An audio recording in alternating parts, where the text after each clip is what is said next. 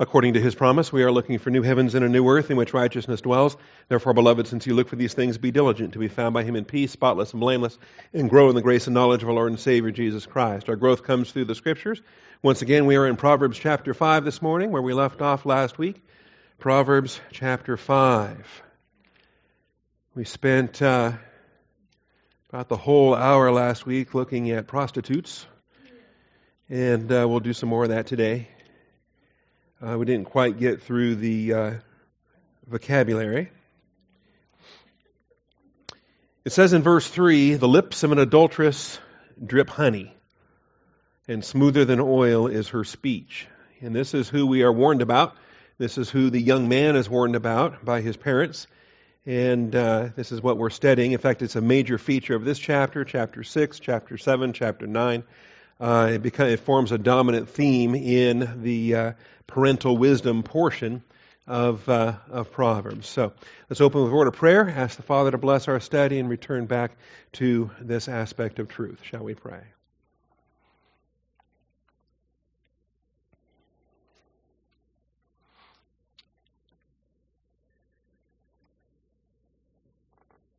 Almighty Father, we do thank you for the truth of your word and the blessing we have this morning once again to assemble together.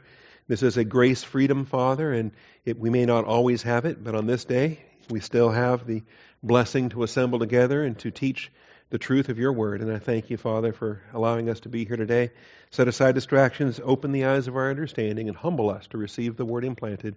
I thank you, Father, in Jesus Christ's most precious and holy name. Amen.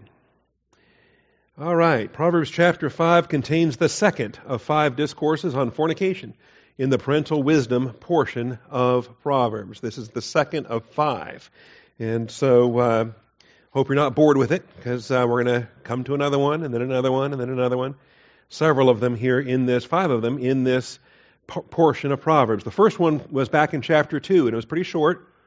Chapter 2 contains the first such admonishment. This is subpoint A in the outline.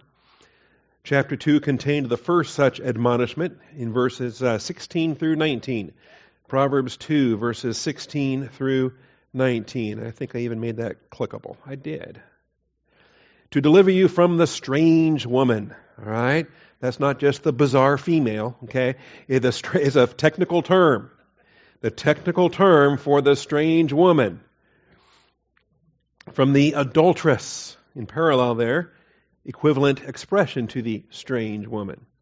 From the adulteress who flatters with her words, that leaves the companion of her youth and forgets the covenant of her God.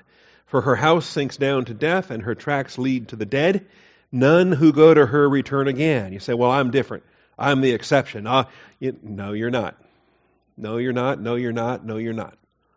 None who go to her return again, nor do they reach the paths of life. So that was the first of the admonishments, and it's pretty direct. It says everything that needs to be said, right? So why does he say it again and again and again and again? Five discourses in the wisdom portion of Proverbs. Additional discourses are featured in chapter 6, chapter 7, and chapter 9. And we listed those for you in subpoint B. Additional discourses are featured in the parental wisdom portion of Proverbs. In Proverbs 6, it's verses 24 through 35. Right, that's a fairly lengthy section as well.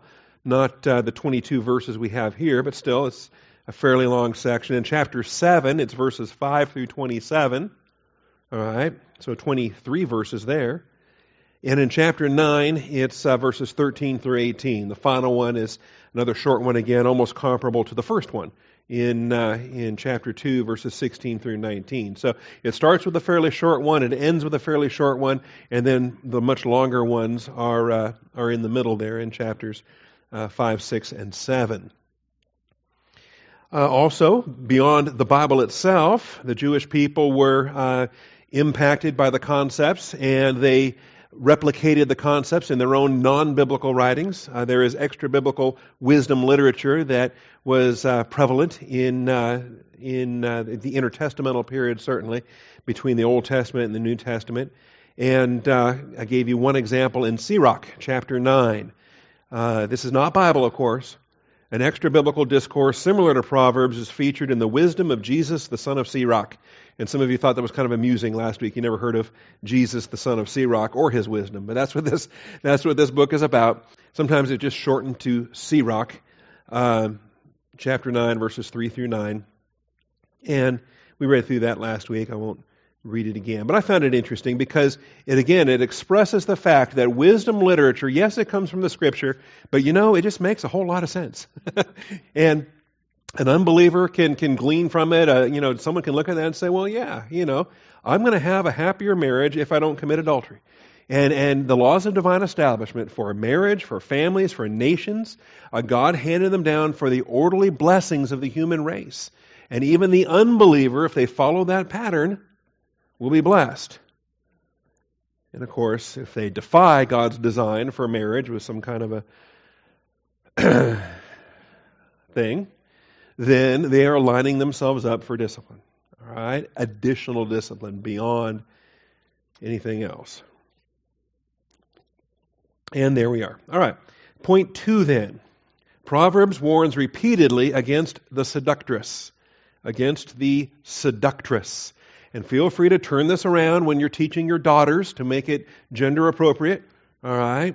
The fact that it is uh, addressing the, the strange woman is because uh, Bathsheba and, and Solomon, or Bathsheba and David, are warning Solomon about the snares. And so they're warning their son about the strange woman. If, if they had a daughter, they would be warning her about the strange man, about the foreign man, about the uh, the the seducer, okay, the the Don Juan or the the uh, Casanova or whatever the the uh, the metaphor might be. All right, and this is what we have here in these warnings and all the variety of terms. Okay, and uh, why is that? Why do we have so many idioms and expressions? Even in modern English, we have idioms and expressions for, um, you know, immoral women. And, and some of them are kind of crude and, and none of them are flattering. And, and, and if you think about it, why are there so many? Uh, uh on both a professional and amateur basis. Okay? And we and remember, and I said it last week, I'm going to say it again, I'm going to say it again. Harlotry has nothing to do with whether you're getting paid. All right? And uh, if, if in fact you're not getting paid to have sex, you're still a harlot. You're just a cheap harlot because you didn't take money for it, all right? But the scripture calls you a harlot for sex outside of marriage. And we're going to talk about that. So, uh, but variety of expressions there. Think about, and we're not going to, yeah, yeah, yeah. We can take a show of hands and say, you know, what's your favorite term for a woman of the evening? Okay. But, you know, there, there are many of them. And that is biblical. All right. So we talked about the Zarah. Z A R A H. Zarah. Sometimes you have Isha in front of Zarah, just to really make it clear, but it's not absolutely necessary to have an Isha in front of Zarah. Isha, of course, is the word for woman. You have Ish and Isha, but um, Zarah doesn't need the Isha in front of it because Zarah already has the feminine singular ending on the end of it. It's already, the Ah makes the Zur a Zarah, and tells you that it's a strange woman. All right? Uh, but there are other things like strange fire, and there are other things that can be strange. And in context, uh, if you're not careful, uh, then there are actual Zorah uses that don't refer to a strange woman because it's modifying another feminine noun. So, in any event, from Proverbs 2.16, which we looked at a moment ago, twice in this chapter, uh, verse 3, where uh, she's paralleled, or where she's not paralleled, it's the adulteress the adulteress in, in Proverbs 5 3 is the Zarah. All right, the lips of a Zarah drip honey, and smoother than oil is her speech. Same chapter down to verse 20. Okay, I'm not going to reread all of these because we had uh, we had uh, spent most of our time last week looking at these. Uh, verse 20: Why should you, my son, be exhilarated with a Zarah and embrace the bosom of a foreigner? And that's our next term. Okay, the Nakriah. Under subpoint B, we give you the vocabulary for Nakriah. Subpoint B, N A K R I Y Y A H. You got the double yod, the double Y. N A K R I Y Y A H. Nakriah. And this has reference to the, the, the foreign aspect of this woman, all right? And uh, she's not only strange, she's foreign, okay? And you can understand that, that they somewhat overlap and the, the concepts are, are identical. If they're not from here, then, uh, then, you know, there's going to be some things that we are going to find to be strange, okay? Just like there's going to be some things about us that they are going to find to be strange because they're not from here and they're getting used to what it's like around here, kind of a thing. Okay? That's why we're having so much fun with my new daughter in law in that respect. And she's going to have her first fireworks, uh, 4th of July weekend coming up as uh, an American. All right? Technically, she's not an American yet, but she's here, and we're happy for that. Um, anyway, so there's the terms, and you might expect there's a lot of overlap. Proverbs 2:16, same uh, verse that has the zarah, has the nakriya. Uh, likewise, Proverbs 5:20. All right, same verse that has the zarah. Uh, don't be exhilarated with the zarah, uh, and it's the nakriya uh, that has the bosom in uh, in that verse. Embrace the bosom of a nakriya. Also, chapter 6 and verse 24, chapter 7 and verse 5. These are all the, the common verses that we're going to be seeing repeatedly in uh, the Proverbs series. Even beyond the pastoral, uh, the, the parental wisdom section, into chapter 23 and chapter 27 of Proverbs. Uh, the Nakriya will make an appearance on those two places 23 27 and 27 13. And then uh, other passages of Scripture you're probably already familiar with, including Genesis 31 when the two sisters there, the daughters of Laban, say, Our father is treating us like uh, a harlot. He's treating us like foreign women. And uh, the way that he's wasting the, the uh, dowry that Jacob was providing for the two of them. Ruth 2.10, another use of it there. 1 Kings 11, uh, Solomon's heart was led astray by many Nakriyah, foreign women. And that was what he was warned about, about the polygamy problems and about multiplying wives when you're a king and how they will lead your heart astray. And then seven times in Ezra 10. It was a big problem when they came back from the uh, Babylonian captivity. They came back to the land. The problem was they had married all these Nakriyah or Nakriyoth, plural of Nakriyah. All right, third term is a zonah. And this is probably the most common of all the terms uh, because as a either as a noun or an adjective or a participle, um, zonah uh, comes from the primary verb that means to fornicate, and so zonah. All right, zonah is probably the most common term as uh, as we reach it. Uh, Genesis 34. Okay, this is where uh, Dinah was treated like a zonah, and her brothers took offense to the way that that. And you'll note, was she treated like a zonah? Was he treated? Was she treated like a like a harlot? Um, they, the brothers thought so, uh, but it was just simply uh, Shechem thought she was beautiful and, and took her to bed, right? And then, uh, but the brothers said oh, he's treating her like a harlot. Okay, and went and murdered the whole town. Uh, Genesis thirty-eight fifteen. There was uh, um, Judah's daughter-in-law, right, Tamar, and she was dressed up like a zonah. Okay, well, how does a zonah dress up? Well, you know, they know, we know, everybody knows. Okay, until your culture is so degraded that all the women are dressing like zonah, and then you can't tell the difference, right? And that's probably pretty accurate. Uh, Leviticus chapter 21. Let's pick up our study there. I know most of these we've already read, but let's remind ourselves if you were here, and if you weren't here, it's good to hear it a second time. Leviticus 21. Because when Scripture spells it out as blunt as it does, we better pay attention. All right, Leviticus 21.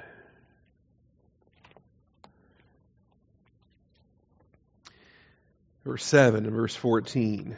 Notice. Regulation concerning priests. That's the pericope heading there.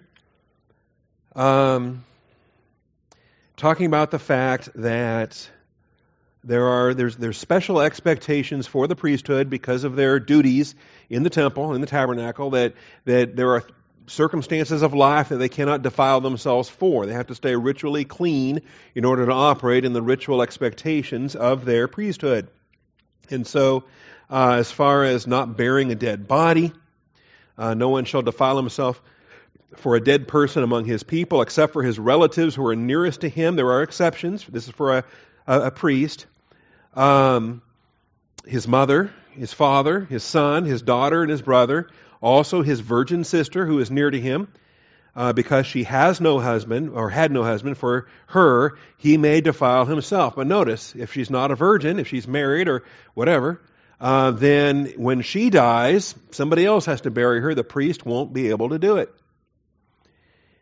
He shall not defile himself as a relative by marriage among his people, and so profane himself. And uh, other things about baldness and beards and things that related to the pagan priesthoods of the nations around them. Now, um, also notice, and it's a little bit different for the high priest. The high priest can't even do that. In verse 10, the priest who is the highest among his brothers, um, he cannot even, um, not even for an immediate family member, not even a father or mother. All right? Now, notice verse 7. Back up a bit to the regular priest here. They shall not take a woman who is profaned by harlotry. Right? Now, notice profaned by harlotry. This is an ongoing context, an ongoing ramification, an ongoing event. We talk about present circumstances, we talk about um, ongoing circumstances. Okay, like when we're talking about the, the present character traits of the overseer and the deacon in 1 Timothy chapter 3. It doesn't say, Have you ever been drunk even one time before in your life? way back in your irresponsible youth. Okay, that's not what it says. Are you a drunkard now? Are you addicted to much wine now? Okay? And likewise, all the other things in 1 Timothy 3 are present, adjectival, present character traits in the here and now. All right? This passage is a little bit different. All right? This doesn't say, uh, notice, it's are they defiled? defiled by harlotry. They shall not take a woman who is now presently profaned by her past, her act of harlotry in the past. All right, this isn't the thing. If, if, if a girl is no longer a virgin, then that means in the past she defiled herself. And she now, in the present, is no longer a virgin. All right? From that moment on, she is not a virgin. The next day, the next day, the next day. For the rest of her life, she is not a virgin. There is an ongoing, lifelong consequence. So, not only this, profaned by harlotry, nor shall they take a woman divorced from her husband. So there's two things the harlot and the divorcee. Okay? And understand in this context what they're talking about. They're talking about the profaning that she has done by the immorality, by the zonah, the zana activity. Zana is the verb. All right. Uh, very explicit when you get down to verse 13. He shall take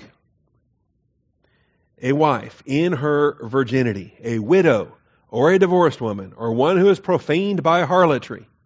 These he may not take. So, those are the definitions. All right? Those are the biblical definitions for unmarried non virgins.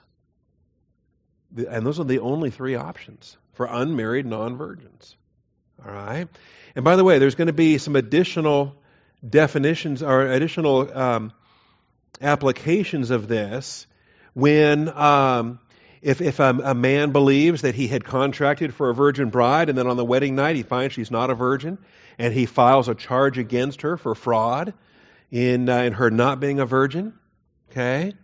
And if it's true that she was not a virgin, that that passage says that she has played the harlot in Israel. And it was a serious matter, okay?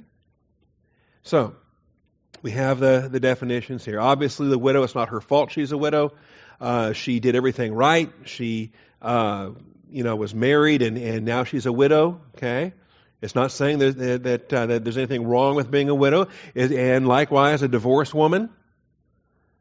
We understand if she's divorced, that means she had a husband, that means she's not a virgin now. All right?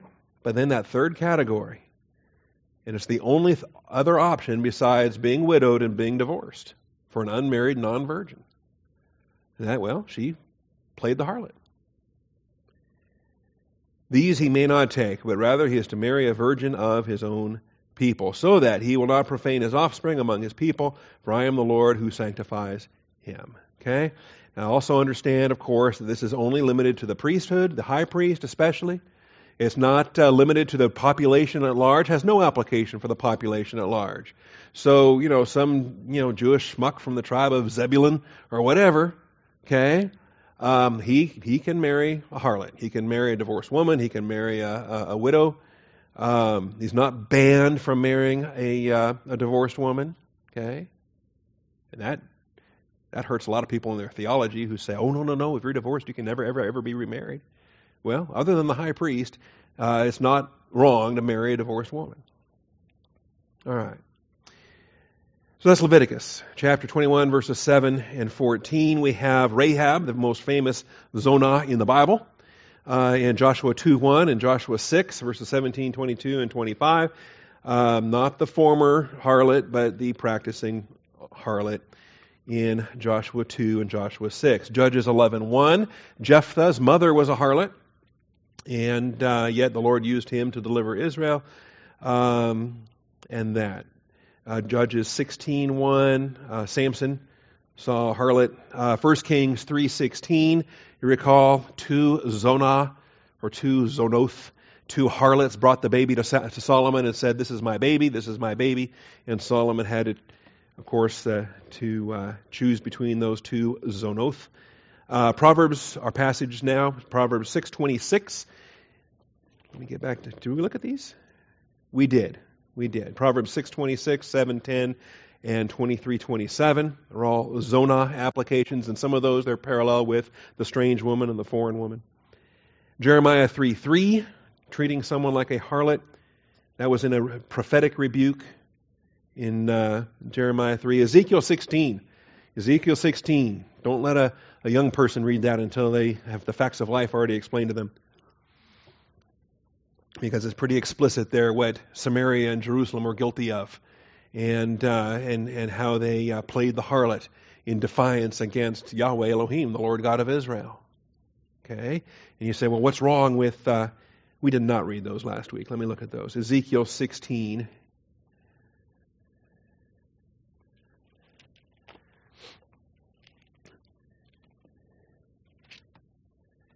All right. Verse 30, 31, 35, 41.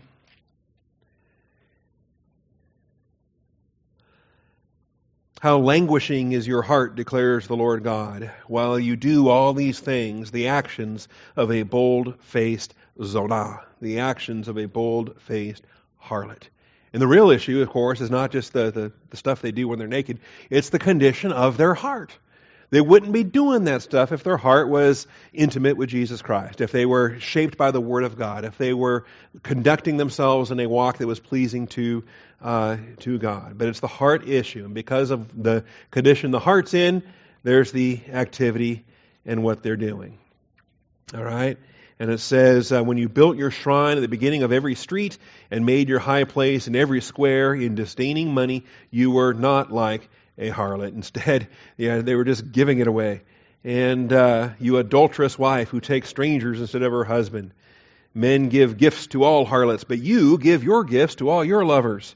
You got to turn around backwards. You're paying them. This is how distorted you are. You give your gifts to all your lovers to bribe them to come to you from every direction for your harlotries.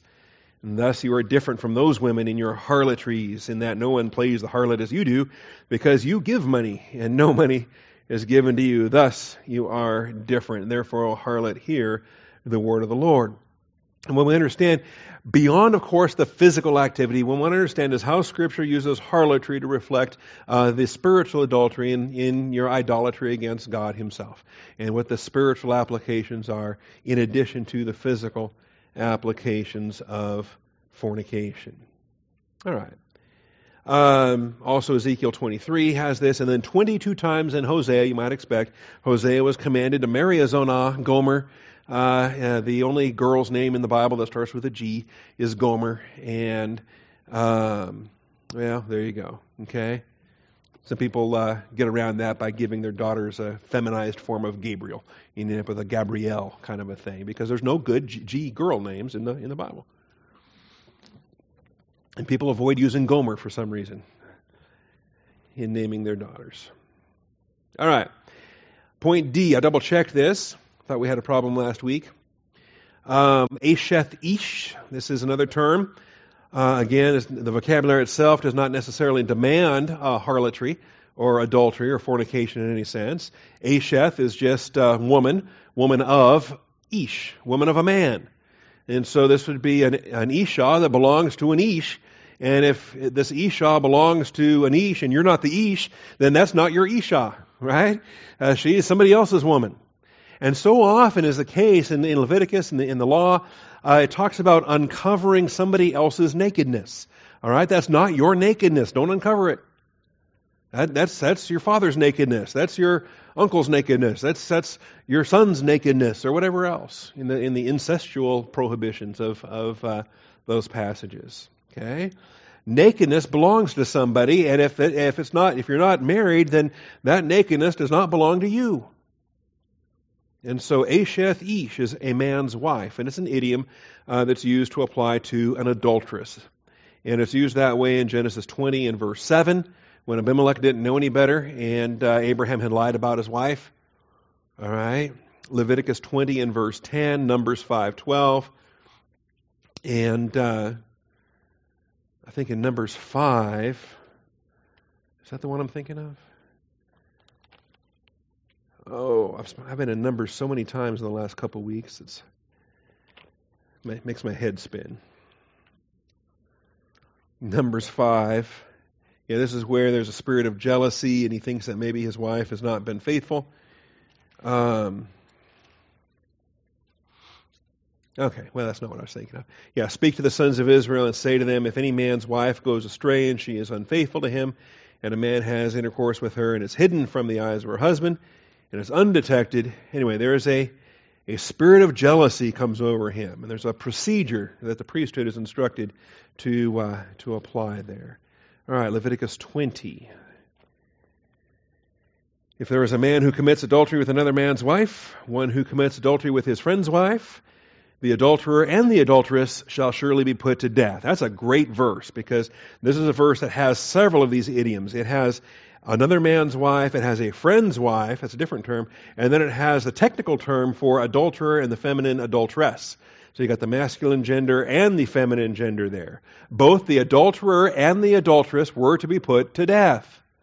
That's why in John chapter 8, when they drag that woman to Jesus and throw her at his feet and say, Look, we caught her in the act, I want to say, Well, where's the, you caught her in the act, what about the man? Didn't you catch him in the act too? Why aren't you dragging him here? Okay? They only dragged her out in that story that probably was not original to the Gospel of John. All right?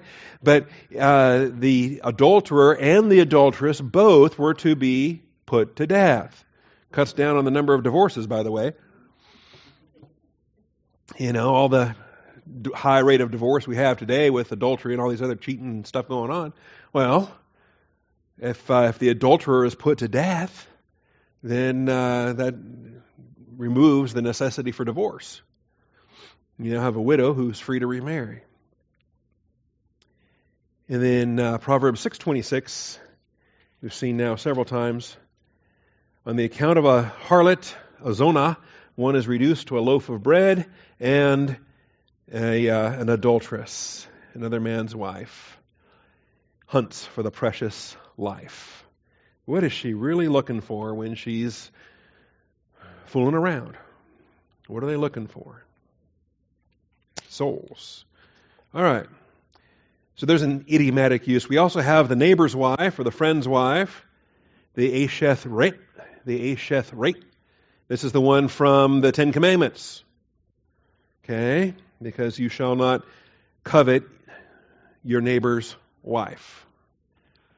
You shall not covet the Asheth Rate. Asheth rake. Rake is kind of a fun word. It's a word for shepherd, it's a word for friend. Okay. Did you know that? Your shepherd is your friend? That's your rake. The Asheth rake. It's also a neighbor, if you happen to be friends with your neighbor, I guess. All right. Exodus 20 and verse 17. Leviticus 20 and verse 10. We were just looking at that. Deuteronomy 5 and verse 21. That's the Deuteronomy equivalent of Exodus chapter 20. The restatement of Mosaic law. Deuteronomy 22, 24. I don't think we've seen that one yet. Deuteronomy 22 and verse 24.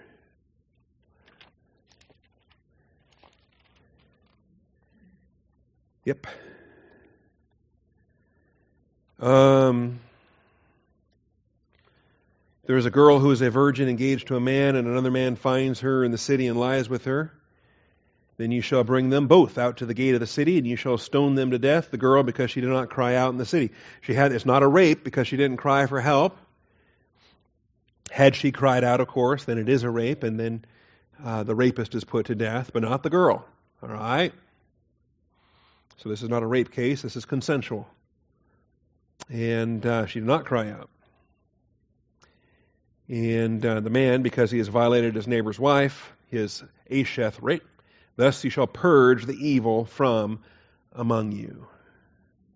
All right. By the way, I mentioned this a little bit earlier, but glance with me up to verse 20. Okay? Up to verse 20. And this is what I was talking about. That uh, they get married, and on the wedding night, he says, you know what? She wasn't a virgin. And uh, it goes to trial. It goes to trial. And um, I guess the whole context of this starts in verse 13. He charges her with shameful deeds and publicly defames her. Okay? It is a matter of public record. Deuteronomy 22, verses 13 and 14. A man takes a wife, goes into her, and then turns against her and charges her with shameful deeds and publicly defames her and says, I took this woman, but when I came near her, I did not find her a virgin. It's a matter of public record on the wedding night or the, the morning, the next morning. And the girl's father and her mother shall take and bring out the evidence of the girl's virginity to the elders of the city at the gate. Now, this blows our minds as 21st century American Christians. Okay? This, this, this is just stuff we're not comfortable talking about. It's not, you don't speak of these things. This is public record. This is in the city gates. Because when the girl's parents and the bride and the man's parents, it's the parents that contracted this wedding. And the fees were exchanged. The dowry and the bride price, these were exchanged. We now have families and clans and possibly tribes that are now linked together. And if they were linked together under fraudulent circumstances, that's a problem. Okay? The girl is expected to be a virgin. Not, she's not being contracted out as a lesser wife, as a concubine, as, as anything of that sort. Okay? That would be a different contract. Now, the girl's father now presents the evidence, and it's before the elders, and and uh, the the shame. He has charged her with shameful deeds. Well, not anymore. Now we celebrate perversity. now there's no shame anymore. Now it's normal. Okay, it used to be shameful. But here's the evidence. And so the elders of the city shall take the man and chastise him. Oh, he has to pay a fine now. He pays a fine for besmirching her character. This is when society had a role in defending the honor of the, the girls, the, the maidens within, uh, within uh, culture. So they fine him a hundred shekels of silver. That's a steep fine.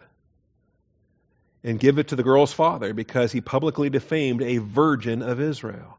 And she shall remain his wife. He cannot divorce her all his days. So that the additional penalty that he's now locked into this which he should be anyway under marriage, but this is the nature of Mosaic law. All right. But if this charge is true, that the girl was not found a virgin, okay? And this is what, I mean, this, this goes right to the story of Mary and Joseph, right? Joseph finds out that she's pregnant. He's got legal options open to him, and he's going to put her away until Gabriel shows up and says, No, no, relax. It's not what you think. Okay? If it's true, they shall bring out the girl to the doorway of her father's house, and the men of her city shall stone her to death. You see why premarital sex is, is serious? Because, notice, she committed an act of folly in Israel by playing the harlot in her father's house. She was under her father's spiritual leadership, and she engaged in harlotry outside of marriage. It's called harlotry. All right.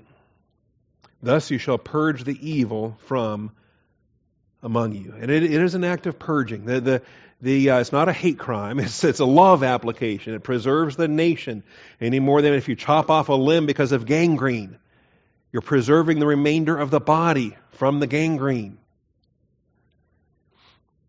What we're going to find is this activity defiles the land. And so there it is. All right. Likewise in Proverbs chapter 6, it's verse 29. Can a man take fire in his bosom and his clothes not be burned? Can a man walk on hot coals and his feet not be scorched? So is the one who goes into his neighbor's wife, his Asheth rake. That's not your wife, that's your neighbor's wife. Whoever touches her will not go unpunished. There are consequences. Subpoint F. Oh, that came up backwards. Okay. The actual technical term for an adulteress is the no epheth. No offeth. No offeth. N O apostrophe, close your throat, A P H E T H. Noapheth. It's a, it's a feminine singular from the verb na'af, which you see on the next point. Showed up early, that's all right. No offeth. This is the technical term for an adulteress. Okay? Everything else we saw was idiomatic. Everything else we saw uh, expressed any kind of fornicator. All right? Uh, but this now specifically adds the component of adultery to the fornication. That's what we're going to talk about. Is that you end up actually with double charges. If in fact because fornication is the general term, but if in fact you are also breaking a marriage covenant, then now you are adding the additional charge of adultery. All right? Not all fornication is adultery, but all adultery is fornication. Okay? It's a subset, if you will. It's an additional charge on top of the fornication, is the marriage violation that is taking place.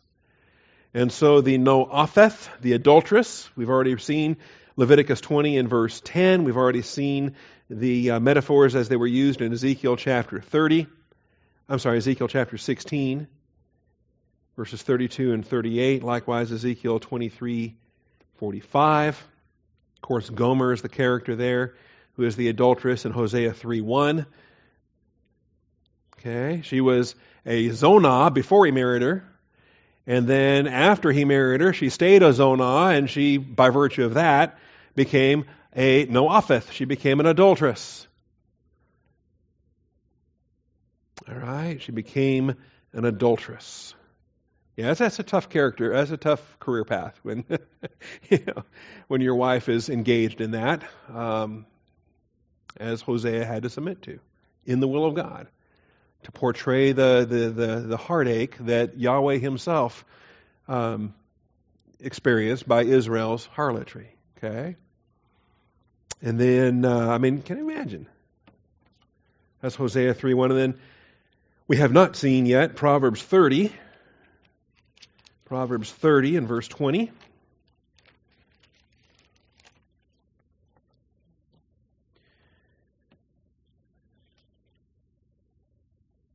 There are uh, three things. Verses 18 and 19 are interesting. There are three things which are too wonderful for me, four which I do not understand. And this is the formula we've talked about before with x and x plus 1. Sometimes it's 6 and 7, sometimes it's 3 and 4. Okay? Um, the way of an eagle in the sky, the way of a serpent on a rock, the way of a ship in the middle of the sea, and the way of a man with a maid. Okay? There you go. Yeah, who understands that? okay? And remember, in the x and x plus 1 formula, it's always that plus 1 that is the centerpiece of the point being made. That is, that is the pinnacle of, of what's being, uh, as the crescendo what's being led up to. Then verse 20. This is the way of a no offeth. Uh, she eats and wipes her mouth and says, I have done no wrong. All right? And there's the thing. When shame is no longer shame, when things that used to be considered sinful and wrong, eh, we celebrate it now. We're okay. We're in good shape. Or we try to find, uh, you know, excuses for what we're doing. Or we try to find other ways around a condemnation. I'm, I'm not doing anything wrong. I didn't do anything wrong. All right. Anyway, different applications there. That verse, by the way, addresses the Bill Clinton defense. Okay? Saying, well, it wasn't really sex wait a minute. Okay? You can't claim innocence just because of how you did what you did. All right. The main verbs are zana and na'af. The main verbs are zana and na'af. Okay? And the verb zana is the verb that means to fornicate. Zana is the verb that means to fornicate. I, I like, I said this last week, I like the word fornication. All right? I misspoke last week when I said I like fornication. I like the word fornication. Somebody's going to clip that little quote from the MP3 file and I'll be on the record. But no, I love the verb fornication. I love the verb fornicate and the noun fornication. Uh, you know, fornicator. To me, it communicates the verb zana, it communicates the Greek verb porneuo. It communicates the biblical standard for marital relations. Okay? It is not an equivalent for sex. It's not an equivalent for uh, intercourse. It specifically references activity outside of marriage. All right, and it's a term. It's like it's like uh, Jew and Gentile, right? Gentile is an umbrella term that just means anything that's not a Jew, right? Okay, I love that. The Bible just spells it out and keeps it simple. Fornicate is like Gentile. Is anything that's not marital. Anything that's not marital. So that includes so-called premarital, which is not premarital at all. It's unmarital. Okay? Um, if you haven't gotten married yet, then you're not married. And you might not ever get married. Not to that person. Okay? Premarital, extramarital. I mean, all these stupid terms. Um, homosexual. Okay? All these terms. Fornicate is a, is a nice umbrella term like Gentile that just encompasses everything. Everything except the one thing that God designed. Okay? So, that's zana in the uh, Hebrew. Number 2181 is the Strong's concordance number. The verb na'af, number 5003, 5003, that's the verb for commit adultery. To commit adultery. Now, how do you commit adultery? You zana. Okay? You commit adultery the same way that you fornicate. But the, the point is, is that the term is an additional term beyond the fact that you're fornicating. You are doing so with a married person or you're doing so as a married person with somebody other than your spouse. Either way, it is an additional charge on top of the fornication charge. Okay? What it means is you are now under double compound discipline. Because now you are guilty of the zana and the na'af. You are guilty of both and you and you come to the double compound discipline on that regard. Now, these verbs correspond very nicely in the Septuagint and in the New Testament with the verbs porneuo and moicheuo. Porneuo, P O R N E U O, and number 4203, okay? And obviously, you spot the porn in porneuo, right? And, and beyond the verb, we've got nouns, we've got adjectives, we've got all kinds of other cognate forms. There's a pornos, there's a porne, uh, there's uh, all kinds of different cognate forms, uh, but that's that's the primary verb that that sits underneath all of that. Okay, pornographo is the portrayal of fornication. Okay, graphe for a writing or a drawing or a portrayal, and that's uh, what we're talking about. That's anything outside of marriage. And um, moicheuo is the technical term for an adulterer, someone that commits adultery. M O I C H E U O, number 3431 in the Strong's Concordance. And so these are the primary activities. This is what a strange woman does. This is what a foreign woman does. This is what another man's wife does. This is what all these people are doing. They are doing these verbs. And by doing these verbs, they become those nouns. Okay? The only way to become a thief is to steal something. The only way to become a murderer is to murder somebody. The only way to become a harlot is to fornicate. Okay? To play the harlot, to fornicate. The only way to be a homosexual, you were not born that way. Okay? Although maybe someday someone's going to start filing lawsuits and saying, "Well, hey, I'm I'm not a thief. I was born that way. I have a that's my that's my possessional orientation or something. I I'm oriented to possessing things, and so I'm not a thief. I just I'm not a murderer. I just have a homicidal orientation. Now, you notice that they never have murder pride parades or, or stealing pride parades or anyway. So, there's our terminology. And maybe, perhaps, my favorite verse for this is Hebrews. I like Hebrews 13. Um, don't know why. It's just been stuck in my mind for a long, long time. And uh, it's easy to find, right? Because Hebrews is a great big book in the New Testament, easy to find. And chapter 13 is the last chapter of the book. And I don't know why. I just for me, it's always been easy to find Hebrews 13, 4. Marriage is to be held in honor among all. What a verse for this week, huh? Marriage is to be held in honor among all. And the marriage bed, you see what it's called? the marriage bed is to be undefiled. For fornicators and adulterers, God will judge. There's both terms right there in the same verse. Fornicators and adulterers, God will judge. So, marriage and the marriage bed. There's a reason why intercourse is called the marriage bed, because that's where it belongs. Okay, back to Proverbs 5 then. We have 12 minutes remaining. Point two.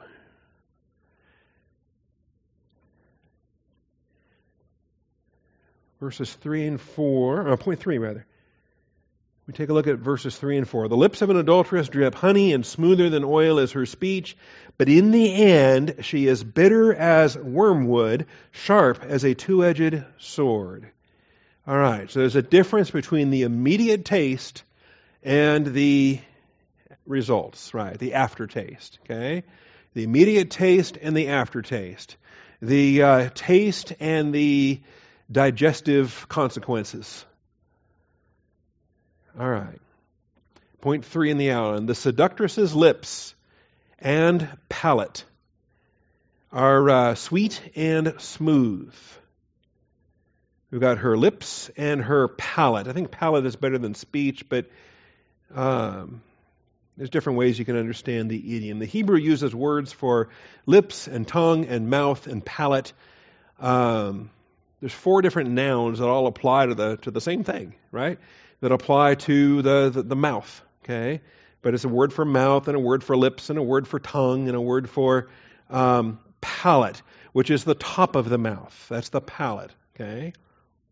Um, in any event, it's hard to read too much into it because in poetry you're just grabbing a couple of nouns and they're they're used in parallel. So her lips are in the verse, first phrase where they're dripping honey, and then the palate is in the second phrase when it's uh, smoother than oil. So they're sweet and smooth until they become bitter and sharp. And that's the second half of this poem. In verses 4, uh, you have two, again, two uh, segments there of the Hebrew poetry. In the end, she is bitter as wormwood. That's a phrase that's loaded with significance. And then sharp as a two edged sword. There's an expression with some significance. Is there a verse that you can think of with respect to the two edged sword? okay. We, we, want, we want to have the Word of God cutting us to shreds instead of this woman cutting us to shreds. All right. So her lips and palate are sweet and smooth until they become bitter and sharp. And there's a lot we could discuss with respect to this. The um, I think it's wrong or it's illegitimate to to state that these things are not uh, attractive or, or, or desirable or or pleasant. All right. Uh, it, there's no. It does not. The Bible does not dispute the sweetness of the activity. Okay, as in even when it talks about the passing pleasures of sin, that Moses did not look to the, the, the passing pleasures of sin. Sin has a pleasure. It has a carnal pleasure. It has an, a, a physical pleasure. It has an immediate pleasure. Sex feels great. We don't want to deny that. Okay? We accept that. And we want to teach our children that. And even while at the same time, okay, candy bars taste great, but don't eat 200 of them in an afternoon. Okay? That understand that there is a taste, but there is a place for that taste. There is a, a venue in which that appetite can be gratified without harm. And that's the point that we're making here. Okay? So there can be an immediate gratification in the sweet lips and the smooth palate. But then there's the effects. What does it produce? What does it lead to? And the effects are never good. Ever. Ever good. Okay? Ever. and, uh, you know, even the, um, and we talk about for the rest of your life, we talk about the long term consequences.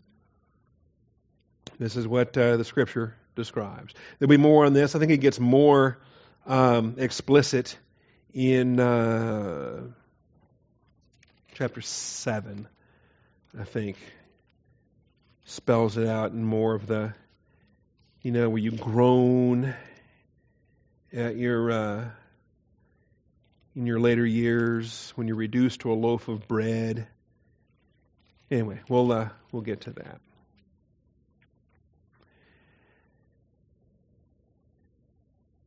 Yeah. All right. Uh, point four her feet. Her feet have only one destination